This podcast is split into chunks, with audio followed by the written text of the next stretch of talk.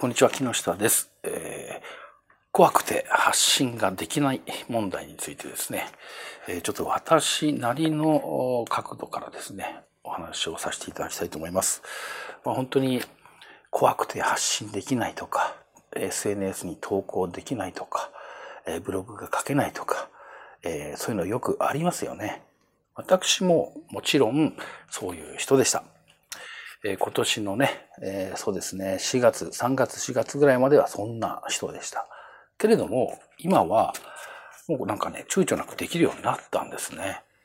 でも、まず最近ね、その、発信ができないとか、怖いとか、えー、そうだろう、なんだろう、こう、発信をすると、例えば、友達とか、昔からの知り合いにね、え、なんて思われるだろうとか、全然知らない人から、もう批判されるんじゃないかとか、そんな価値の発信できない、できないというね、そういうような方が多かったので、私もですね、あ、そうかと、そうですよね。つい最近まで私がすっごい悩んでたことが、あもしね、私なりのやり方で、まあ、解決っていうか、まあ、解決しちゃったんですけども、そのね、やり方をお伝えできて、必要な方に、えー、なんかこう、えー、少しでも助けになればいいなと思ってやっております。えー、これね、短く言うと、何をやったかっていうと、えー、一つはですね、ちょっとスピリチュアル的なアプローチをしたわけです。それと、ステップを細かくしたってことですね。このにてんが自分で分析っていうか考えてみて、まあ、うまくいったっていうか、できるようになったポイントかなと思うんですよね。まあですね、よく発信が怖いとかありますよね。例えばビジネスを始めたばっかりの方とか、初めてこれからやることっていうのは怖いってあると思うんです。まあそれはもちろん当たり前の感情ですよね。それは最初にやるときは怖いに決まってるんですよね。何だって怖いですよね。自転車を一人で乗ろうと思ったときだって怖くて怖くて仕方ないですよね。後ろを見ながらちゃんと押さえてて、押さえててってやってるわけじゃないですか。だから怖いっていうのは当たり前なんですけど、まあこれをね、まあ、解決する手段として、まあ、よくあるのは、例えばこういろいろな連続講座とかで見てたりすると、例えば仲間とね、やりましょうと、一緒にやりましょうと、みんなで応援しちゃいま、しちゃいましょうってなるんですね。まあそれは当然だと思います。えー、仲間がいてね、例えば投稿したら、それについてそのなんかいいねをしてくれたりすると、やっぱ心強いですよね。あとは、まあ、とにかくこう勇気を出そうと。ね、やらなくちゃしょうがないんだから勇気出そうということで、例えば、例えば期限を決めて何日までにやりますと。で、プラスそれにね、もしできなかったら、なんかこういうペナルティをみたいなね、感じでやって、もうあります。これもね、強制的にやってみるっていう体験をするにはとてもいい感じだと思うんですけども、あとはね、とにかくこう、スパルタな感じで、やってみなきゃわかんないんだから、とにかくやりゃいいんだよっていうその感じ。そういうのもありますよね。で、どれも一定のその効果っていうか、できるっていうか、その、その時はできると思うんです。けれども、あの、なかなかね、次が続かないっていうか、あ、そういう体験をして、じゃあ、例えば発信してみた。でもそこで、えー、あ、こういう感じなんだっていうことで、あ、全然考え方が変わったぞっていうことで、続けてできる人っていうのはじゅうにん中ひとりぐらいの感じ。まあそういうなんか切り替えが早い人っていうかなんか、えー、なんだろうな、木下の場合はそういう人はビジネス脳って言ってますけども、なるほどねと、えー、理屈で分かった、体感してみた、できた、よしできるっていうのはもうそういう優れた脳ですね、ビジネス脳の人々はできると思うんですけれども、私なんかそれを何年間もできなかったわけですから、例えば頭では理屈では例えば発信しても別に叩かれるわけはない。えー、誰かにね、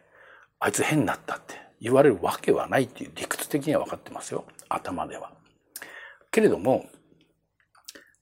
なんか怖いわけですよね。なんか怖いが問題なわけですよね。それはもう何かっていうと、その、なんか怖いっていう漠然とした恐怖ですよね。恐怖の感情。まあ、それが邪魔して何年も何年も一回トライした。よし、やった、できた。これでこのままいけばいいんだ。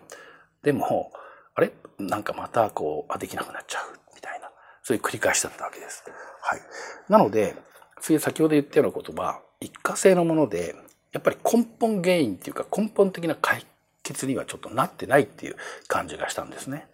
以下でできる人もいますよ、優秀な方は。でも私のように弱虫でビビりなね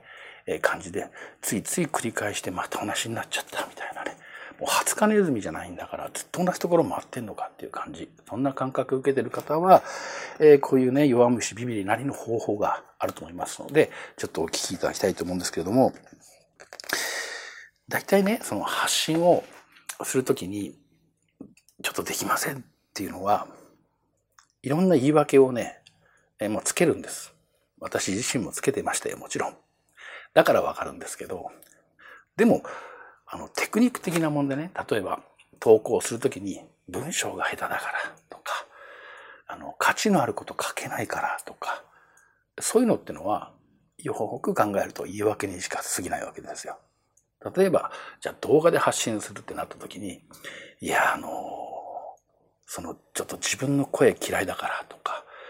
自分の顔が嫌いだからとまで言っちゃったりもするんですけど、あとは話し方がね下手だからこんなの聞かせられないなんてなっちゃうんですけど、まあそれは言い訳なだけで、そういうテクニック的な言い訳をつけて、まあ、やりたくないっていう、本当は心の問題が きゅうじゅっパーセント だと思うんですよね。うん、やっぱそこはね、まあさっきも言ったようにそれは恐怖なんで、それはねもう仕方ないんですね。当たり前の反応っていうことです。そこをどういうふうにして細かいステップで、まあなんて言うんだろうな、あ で, できるようにこう残っていくかが、まあ、ポイントだと思うんですね。ただ、えー、もともとできる人ってのはそこをね大股でいけるわけですよ。おしやらなきゃ分かんないんだからやってみればいいんじゃんってやって「おいできたできた」とどんどんどんどん階段を上っていける人にいいわけ。特に例えば、えー、講師をされてる先生だとか、そういう天才的な方とか、気合が入ってる根性入ってる人はそれができるわけです。気合と根性でもなんとかできるけれども、弱虫ビビリの私みたいなタイプはね、それがねちょっとできないわけなんですよね。なので、まあ、私と似たようなタイプの方はねちょっと聞いていただきたいと思うんですけども、で、えー、そのちょっとふたつに分けてみると、まあひとつが、まあ、思考とか知識とかその理屈ですよね。そういう世界、目に見える世界、え情報とかあるとするでしょう。ほぼ私はもうこっちの世界でね生きてきたわけですけども、こっち側にちょっと、まあ、スピ的な世界と言ったらいいか、目に見えない世界があるわけですよ。感覚だったりとか、そういう感じのね、思考とか理屈じゃなくて感覚の、なんか言葉にもうまくできない、えー、表現できないような、あと計算式で表せないっていうか、そういう世界もあるわけじゃないですか。いくら私が十何年間この知識と理屈だけでなんとか自分ができるようになろうと思っても、まあ、できなかったわけですよね。なので私は、まあ、去年のねはちがつ頃からちょっとこっちの目に見えない世界っていうのもいろいろ勉強を始めまして、いろんな本を読んだりとか、あのそういうセミナーに行ったりとか、あと不思議なもので仕事が撮影とかしてるんですけども、そういうねスピリチュアル的なセミナーの仕事とか来るわけですよね。なぜかわからないけど。で、まあ、日本人の方、外国人の方とかいろいろいらっしゃいますけども、いろんなそういうまあ情報的なものはそれ、それの方の情報的なものは分かった。でもちょっといまいちよく分からないっていうか、腑に落ちないとか分からないなっていうのがあったんですけども、やっとそのいろんなものがこうなんていうかな、こうやっとこう自分なりに落とし込めたっていう感じなんですよね。それでよくあるこの例えばこうスピリチュアル的な解決策として、例えばこの潜在意識をね書き換えればいいんだとか、えー、間違えた思い込みを正せばいいんだっていうか、解消すればいいんだっていう方法ももちろんあるんです。そういうのがあるんですね。そうすると本来の自分の姿が見えてきて、自信を持ってできるようになりますよという感じがあるんですけども、あのー例えば潜在意識を書き換えると言っても、思考から知識から、えー、顕在意識から潜在意識を書き換えてもですね、それって何て言うんだろう、強制的な思い込ませるじゃないけど、アファーメーションとか言って「私はできる」なん、なんつってですね「私はできるできる」とかって唱えるような感じで潜在意識をそういうふうに書き換えるみたいな。まあこれスピリチュアルじゃなくても、それは現実あのじゃないところでもありますけども、そういうことをやってもですね、結局はやってるうちにこれが日々の生活に戻ると、それが溶けて元々のなんかできない自分の地金が出てきちゃう、バレちゃうっていうか、あ、また戻ったみたいな感じになっちゃうんですね。だからもう本質的に本当の自分っていうか、この元々の自分をで大丈夫っていうか、もう OK なんだっていうね、そこを、えー、もう体感しない限り、いつまでもいつまでもこれ繰り返すと思うんですね。で、ちょっと今日のポイントなんですけれども、まず一つ、これだけは絶対にもやってはいけないっていうのは、できない自分を責めることですね。例えば他の人がやり始めた、他の人ができてるっていうと、これ無意識無意識なんだけど、無意識に他の誰かと自分を比較して、あ、私できてない、無意識に、あ、私はダメだとか、私根性ないとか、私は勇気がないとかなっちゃうわけですよ。ここがまずは第一の問題っていうポイントで、まあ、発信しようと思ってできない、でももうね、それがね、当たり前、それが普通の状態だと思ってください。できる方が異常なんだと、決して自分をそこで誰かと比較したり、できない自分を責めるっていうのをやめるっていうことです。まずは一歩目はそこですね。なぜかっていうと、自分を責めたりとかしてる時って、自分はどんな状態かっていうと、自分はもう緊張状態なわけですよね。こうなんかこう萎縮してる状態です。宇宙的に言うと、宇宙はリラックスなんですよ。緊張じゃないんですよね。なので緊張してる状態をずっと続けて、できないできない、努力しよう、頑張ろうっていうのは、あの自然の摂理に反してるっていうか、まあそうですよね。よく考えてみても、あの、緊張状態ってのは、思考的にもすごい狭くなっちゃうし、やっぱりね、人のことを考えるっていうより自分を守ろうっていう状態になりますからね。ど、どっちにしても思考も限定的になっちゃうし、広い視野は持てないし、自分のこと中心になっちゃうし、